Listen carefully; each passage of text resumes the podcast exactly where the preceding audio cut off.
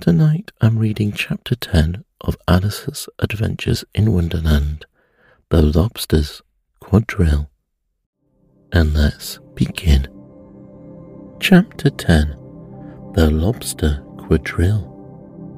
The Mock Turtle sighed deeply and drew the back of one flapper across his eyes.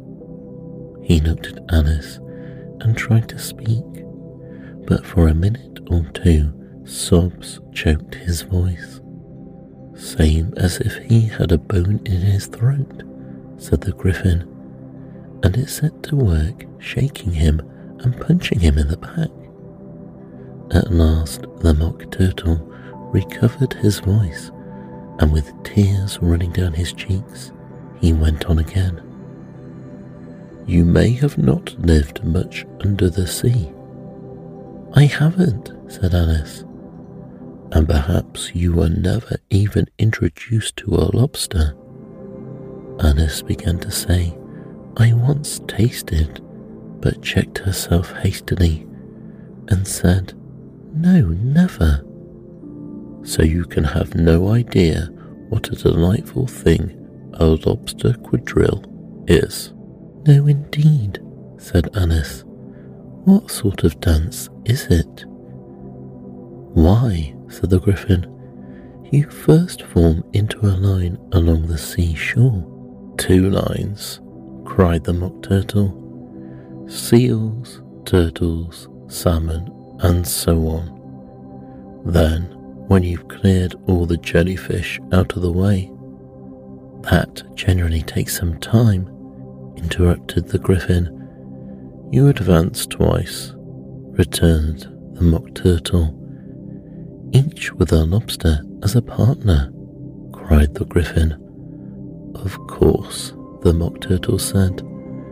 Advance twice, set to partners. Change lobsters and retire in the same order, continued the gryphon. Then you know, the mock turtle went on. You throw the. The lobsters, shouted the gryphon with a bound into the air. As far out to sea as you can, continued the mock turtle. You swim after them, screamed the gryphon. Turn a somersault in the sea, cried the mock turtle, capering wildly about.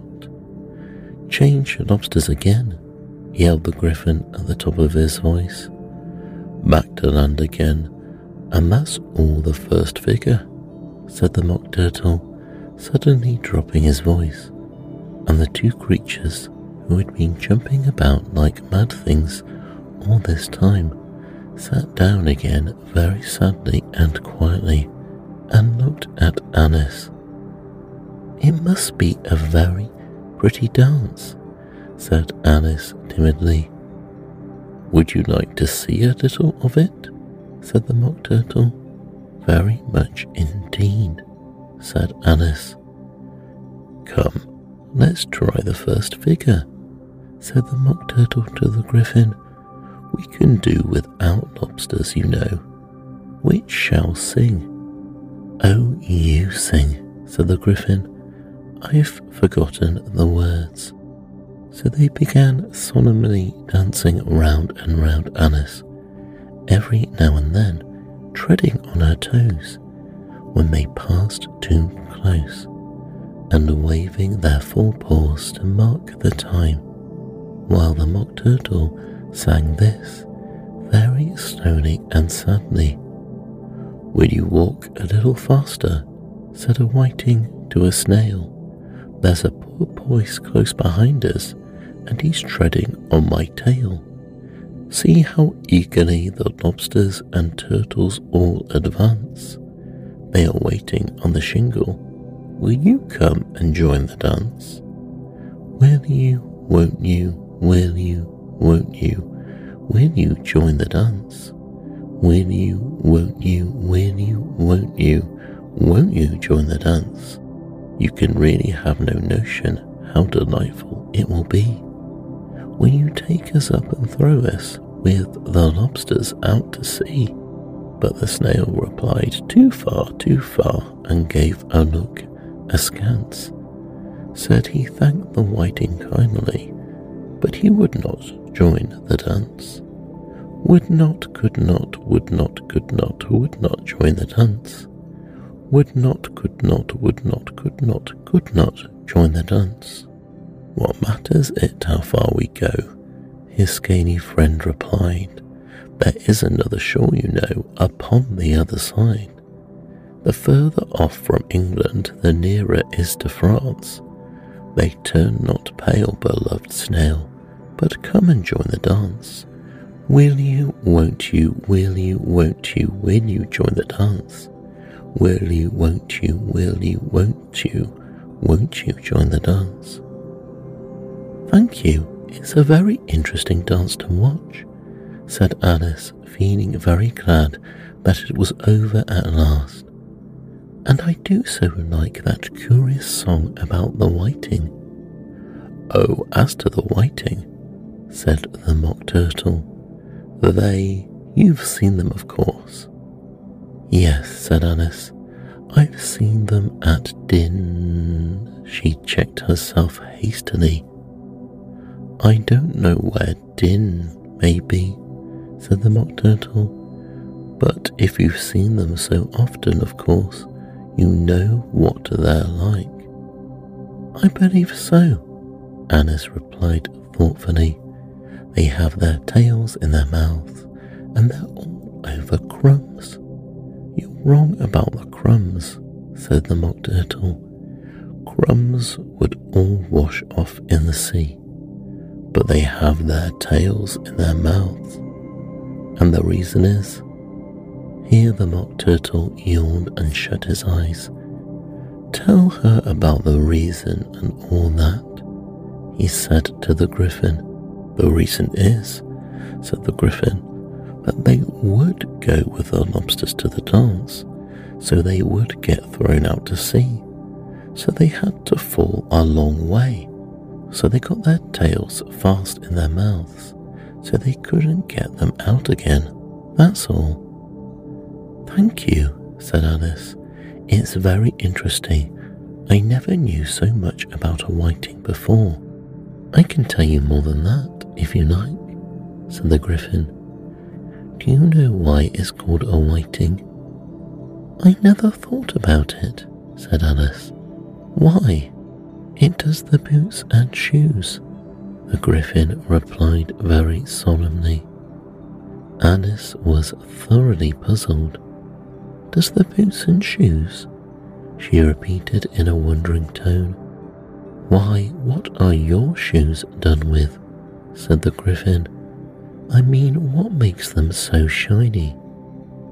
Alice looked down at them and considered a little before she gave her answer.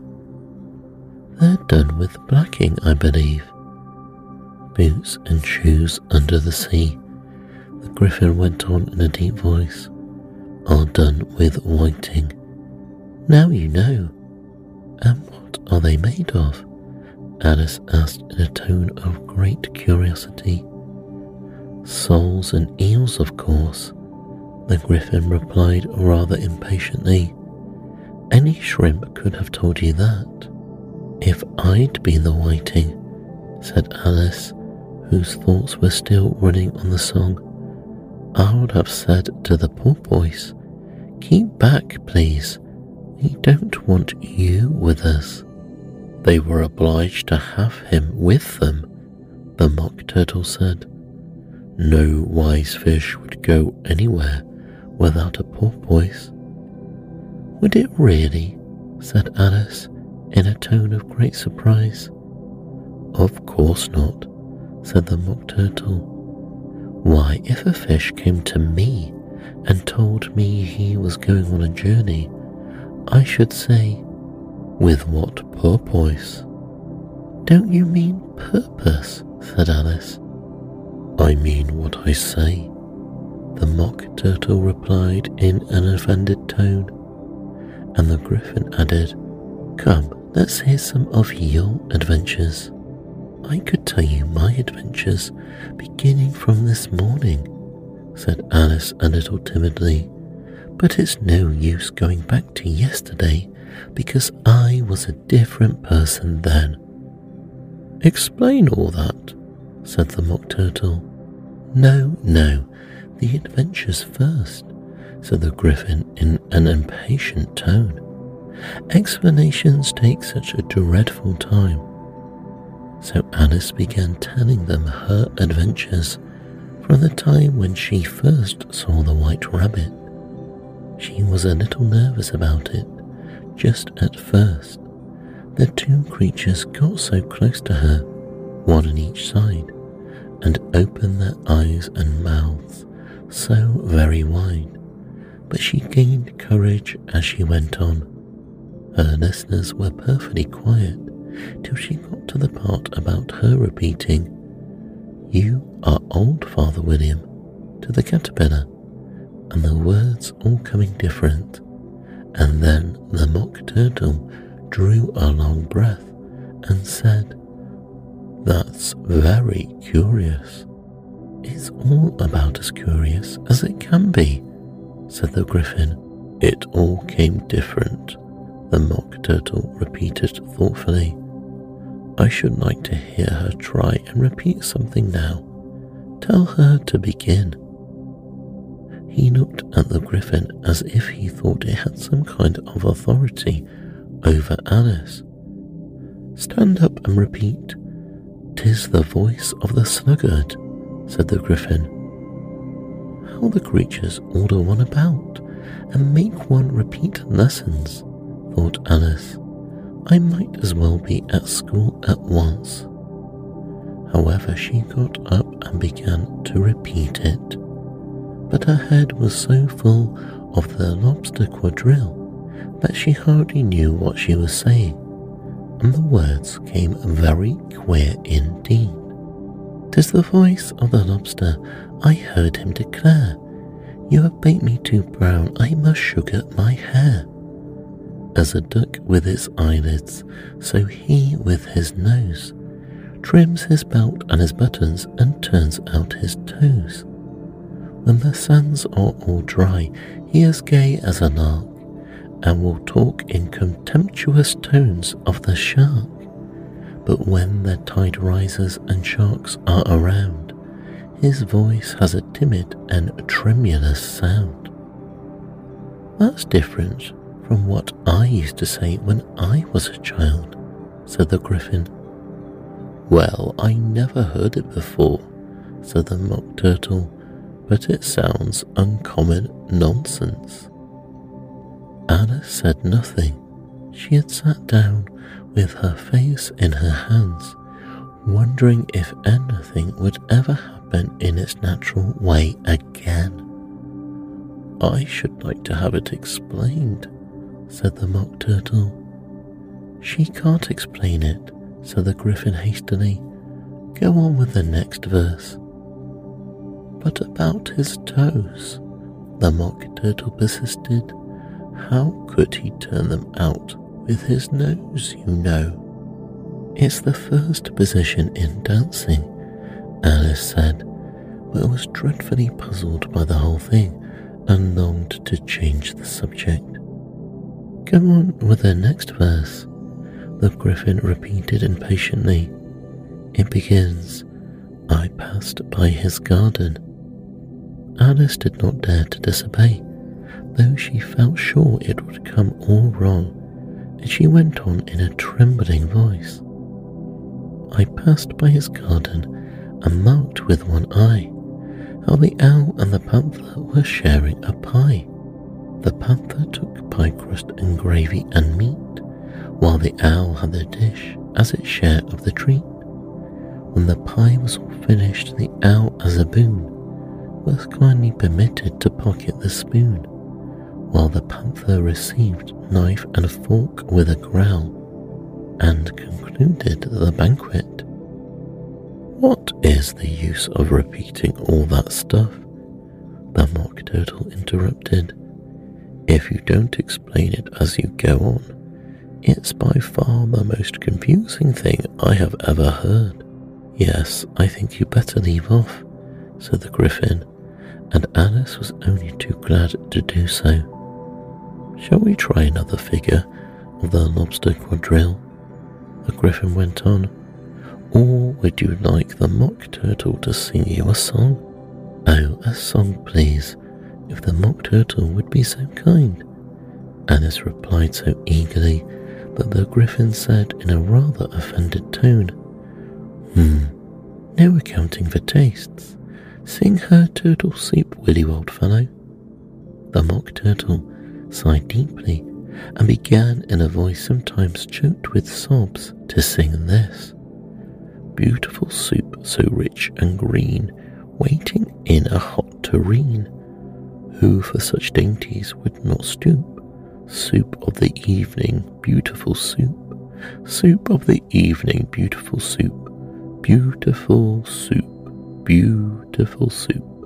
Soup of the evening, beautiful, beautiful soup. Beautiful soup, who cares for fish, game, or any other dish? Who would not give all else for two pennyworth only of beautiful soup? Pennyworth only of beautiful soup, beautiful soup, beautiful soup, soup of the evening, beautiful, beautiful soup. Chorus again, cried the gryphon, and the mock turtle had just begun to repeat it when a cry of the trial's beginning was heard in the distance.